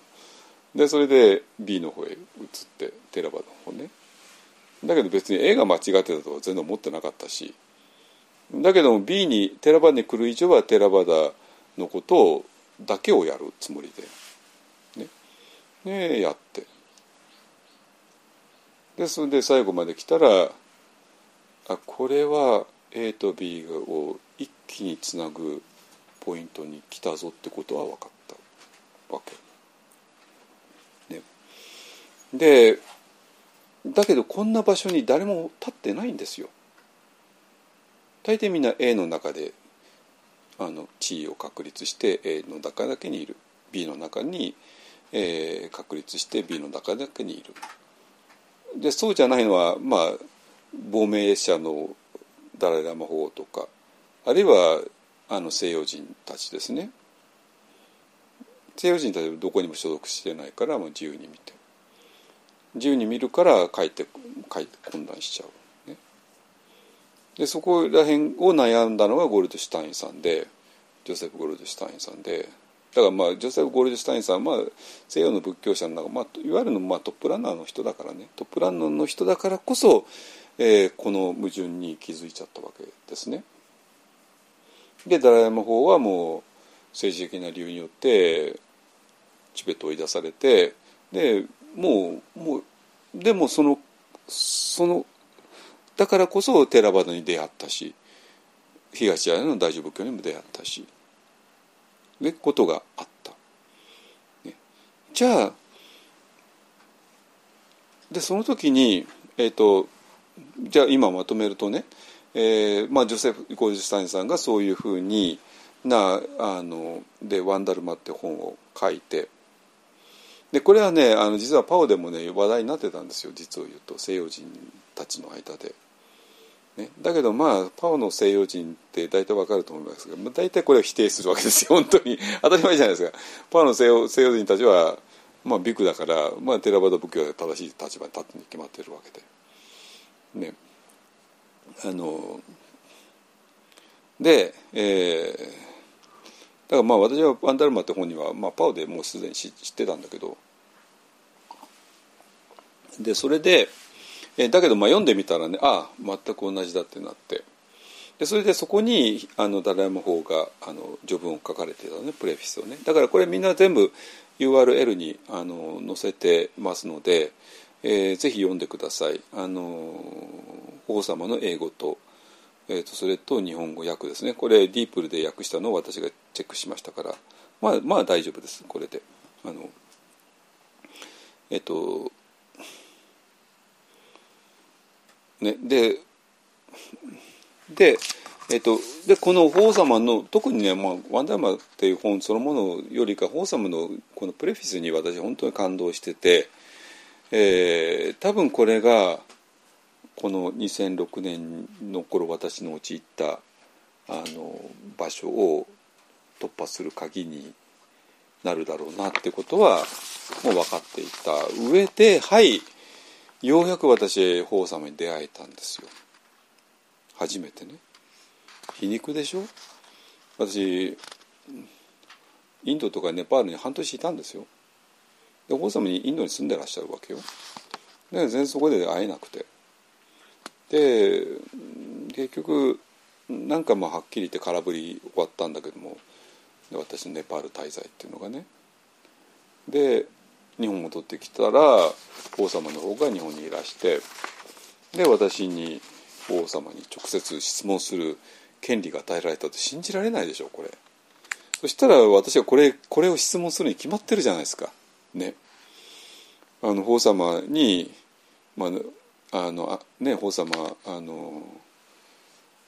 ね、あなたは「ワンダルマ」って本の、ね、中でプレフィスの中でこういうこと書かれたんですけれどもあのその統合された仏教っていうのはどういうものなのか今はどういうご理解されてるんですかっていうような質問だったと思いますね。あのだってなんていうかなタイミングといいタイミングもばっちりだしで聞く相手っていうのももう、まあ、この世の中には地球上に法様しかいないんですよ。本当に。この質問をできる相手は。ね、で、えー、でそれも「ワンダルマ」っていう本の「ワンダルマ」っていう本自体が私とまあにかなり違うけどもちょっと似たようなあの問題意識の本でそれに対する序文の中ではっきり王様こういうことが書かれていて、ね、で仏教は既存の伝統から新しい総合的なものが生み出されるとしばしば活性化されてきた。ね、つまり仏教では一つの伝統が全く違う伝統と出会って出会うことによってどちらかを排除するんではなくてそれがもっと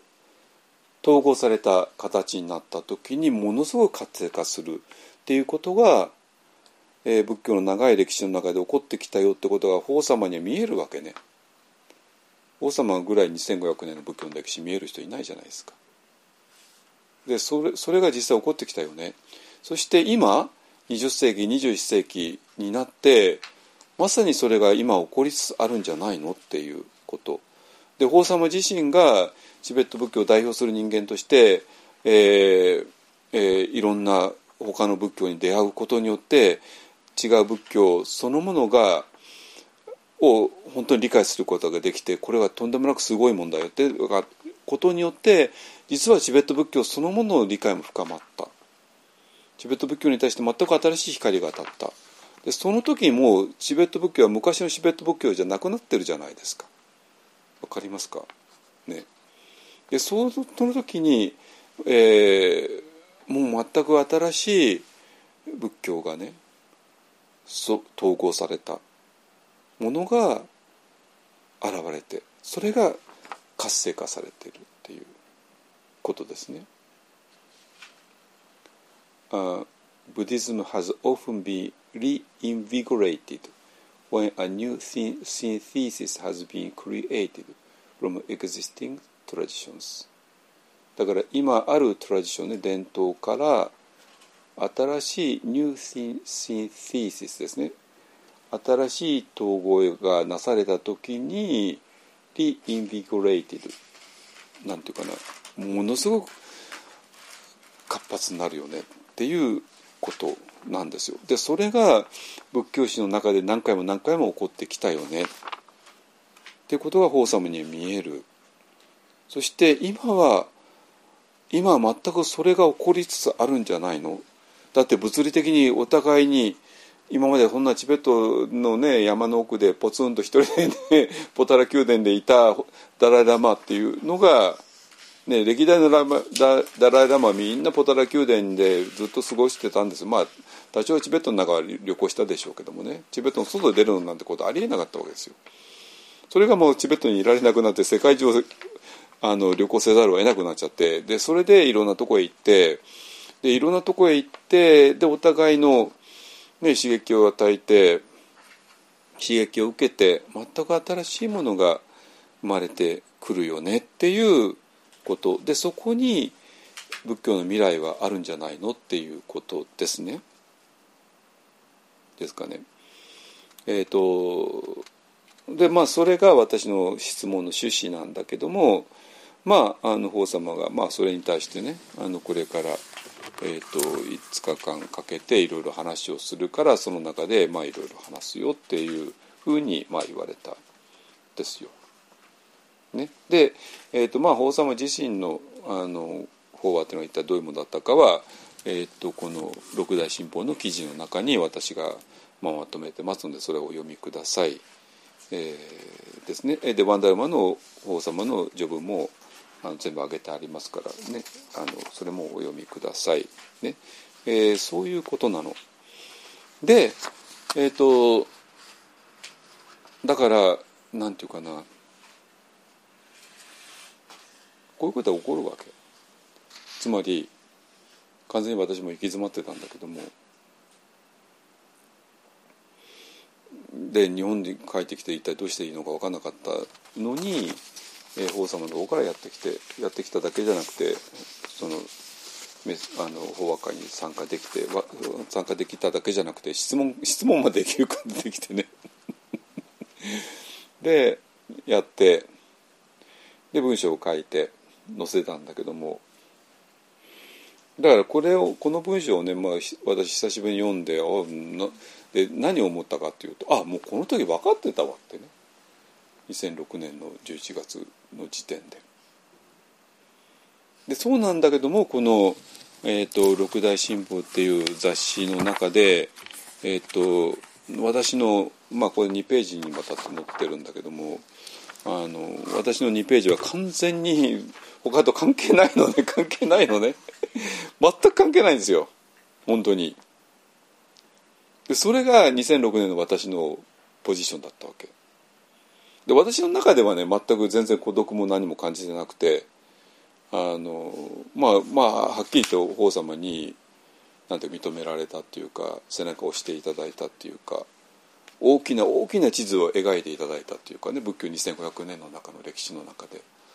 で仏教2500年の歴史の中で何回も何回も起こってきたことが今起こりつつあるんだそして私が今やってることがまさにそうなんだっていうねいうことなんですよ。そしたらこれぐらいの地震これ以上の地震なんかあるわけないじゃないですか。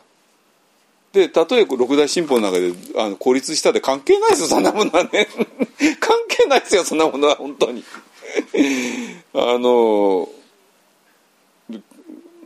うん関係ない。本当に。だから私の中では全然孤独も感じなかったしあ私は今2500年の仏教の歴史のど真ん中にいるな。そして最も今優れていると優れている仏教者と言われているダライ・ラマ法門が完全に理解してくれたな。ど理解してくれたどころか法様も全く同じことをされているんだなってことですね。法様も単にチベット仏教を何とか残すぞなんてそんなね結論なの小さいこと言ってないんですよ。もっと本当に人類のための仏教ですね。でそれはもう仏教って名前すら必要なくてね人類がお互いにも傷つけ合わないお互いに愛し合うためのお互いに自身を持って、ね、あの知恵を持って生きていくための何かですねでそれをえー、広めていこうっていう活動をねされている方ですからでそれを何ていうかな私も、えー、できるな。ね、でそして、えーと、ジョセフさんには悪いんですけども あのすいません。あのジョセフさんはねテラワードとチベットのなんか矛盾を解決できないんですよ。ね、あのできてまあ2000この本が出た時点2002年ぐらいか、ね、ではね。まあその後それから20年経っていうか、まあ、その後知らないですよ。ねえっと、なんだけども私はもう解決できたんですよ。つまり A と B が違うよね。違うから A だけ取って B を捨てる B だけ取って A を捨てるっていう非常に不毛なことをもう意味ないよね不毛だよねでも両方とも正しいって言ったらなんかわけわかんなくなるよねだって違うんだから。でその時にまあなんていうかなまさに何にもしない仏教と何かをする仏教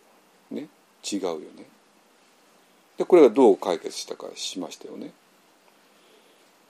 でニバーナに入っていくためには何かをする仏教によってニバーナ直前までは行かなきゃいけない。そして行ける。だけどニッバーナそのものは何かをする仏教ではいけない。なぜって何かをしてしてたら 何もしない仏教ニッバーナの中入っていけるわけないですかニッバーナの中には何もしないってことによってしか入れない。つまり士官多座によってしかニッバーナには入れないんですよ。で私もだから入れたわけね。だから士官多座っていうのはニッバーナに入るための唯一の方法。だけどもニッバーナの直前までは何かをするマインドフルネスビパサナををするしかないわけ、ね、いきなり何もしないっていうのはまずいんですよ。じゃあ我々がじゃあ呼吸を見るっていうことを何かをするって言ってもじゃあとにかく呼吸見ればいいのかっていうのもダメなんですよ。そしたら俺が呼吸を見ることになっちゃって俺が呼吸を見て俺が体の感覚を見て俺が右の手のビリビリを見ようとしたら絶対何も感じられない。だからそこには7割の士官座座が入ってなきゃいけない。で小林選手言いましたね。7割の士官座座を入れることによって我々は残り3割ぐらいの力の入れ方で右の手を見て体の感覚を見て吸ってる吐いてるを見てえー、慈悲を養って、ね、ことをすることによって、えー、我々はうまくいく。つまり A と B は違うでそれぞれの違う役割があるっていうことねだから A だけ取って B を捨てるとか B だけ取って A を捨てるのは本当に愚かなことなんですよ。ね。でどちらかが正しいのはどどちらも正しいんですよ。そして両方とも必要なんですよ。ね。っていうことなのね。でそれがいろんな伝統がぶつかり合うことによって、えー、あた new synthesis ですね、えー、 new synthesis が生まれることによって仏教がもう一回活性化する生まれ変わっていく、ね、でそれが21世紀のワンダルマです。でそれを、えー、やろうとして2006年の時代時点では全く理解者ゼロだったんだけども。あの今ね本当に理解者にあふれてきています。ね、でそのそのそれをやりたい人が集まって今度ねあの裏バンダ一本案というのを作るよっていう話ですのでえっ、ー、とまあ、えー、裏バンダ一本案で何をすればこれ以上ねあのクリアまあもう曖昧なとこはないかなと思いますね。はい。で、そういうことですので、えー、っと、ね。えっとね、あの、えー、っとね、すでにね、ワンダーマあの裏番台にね、あの記者してくださった方に、えー、っと、これからちょっとあのもう一回ご報告のあの手紙を出していきます。あの今どういう状況になっているのかこの今後どうするのかっていうねあたりを詳しく説明したね、え、ものねえーやりますので、まあ、それを読んでいただきたいなと思いますね。あのもうえー、と具体的なあの見通し、えーを立てていきますのでね。はい、えー、とで裏まで一本案で一体何をしようとするのかねえっ、とこの話聞いてワクワクしないですかねしまくりだと思うんですけど。うん、でそれがね、まあ、あの一方案っていう活動を始める直前ですね。一方案の活動を始めた2007年の4月からなんだけども、えー、とその直前の2006年に一体何があったのか、ね。えーそれを、えーご説明しました。ね。まあ、何でも、えーね。えー何かの始まりの時始まりどういう始まり方をしてるかが分かるのが一番ね、えーある活動の理解にえするのに一番いいかなと思うのでで今日はねあのちょっと本棚を整理してる時に 見つけたあの資料をもう一回紐解いてでそれを読み直して、えー見ました。ね、あのこのことはねあの今までの十何年間の法話の中で時々は取り上げたけども今日ぐらいはっきり取り上げたことはなかったと思いますから。で多分ね皆さんの皆さんも薄ぼんやりとは知ってたことだったと思いますけどもあのねえーまあちゃんとあとね写真も載せておきますので、えーどんなことが話し合われてでどういうねワンダルマがここから生まれてきたのかきつつあるのか、えー理解できたかなと思いますね。はいじゃあ一応ここまでですね。えーそれからね、えー、と今からね「おつがんも読むんだけどもすいません私しょっちゅう間違えてるから あの、えー主情とともにですね、えーそれから消防に出会うね私時々仏法に出会うとかねいいいあのいい言っちゃうことあるので今日はちゃんと正式に読みますのでね。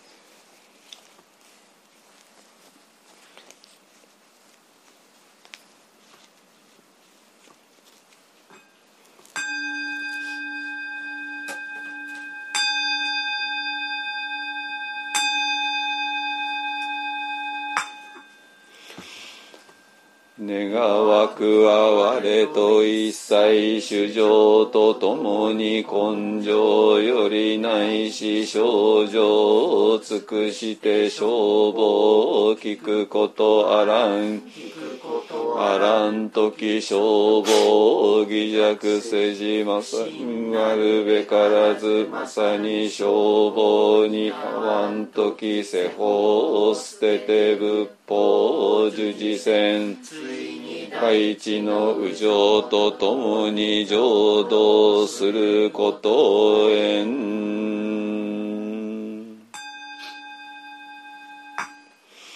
主上無変性願道煩悩無人性。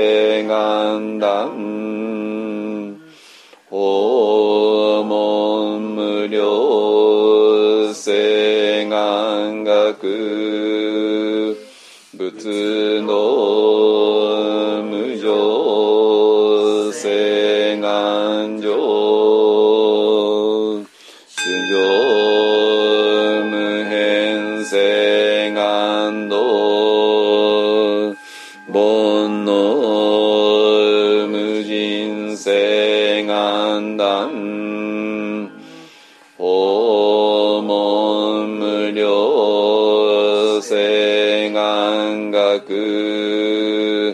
仏道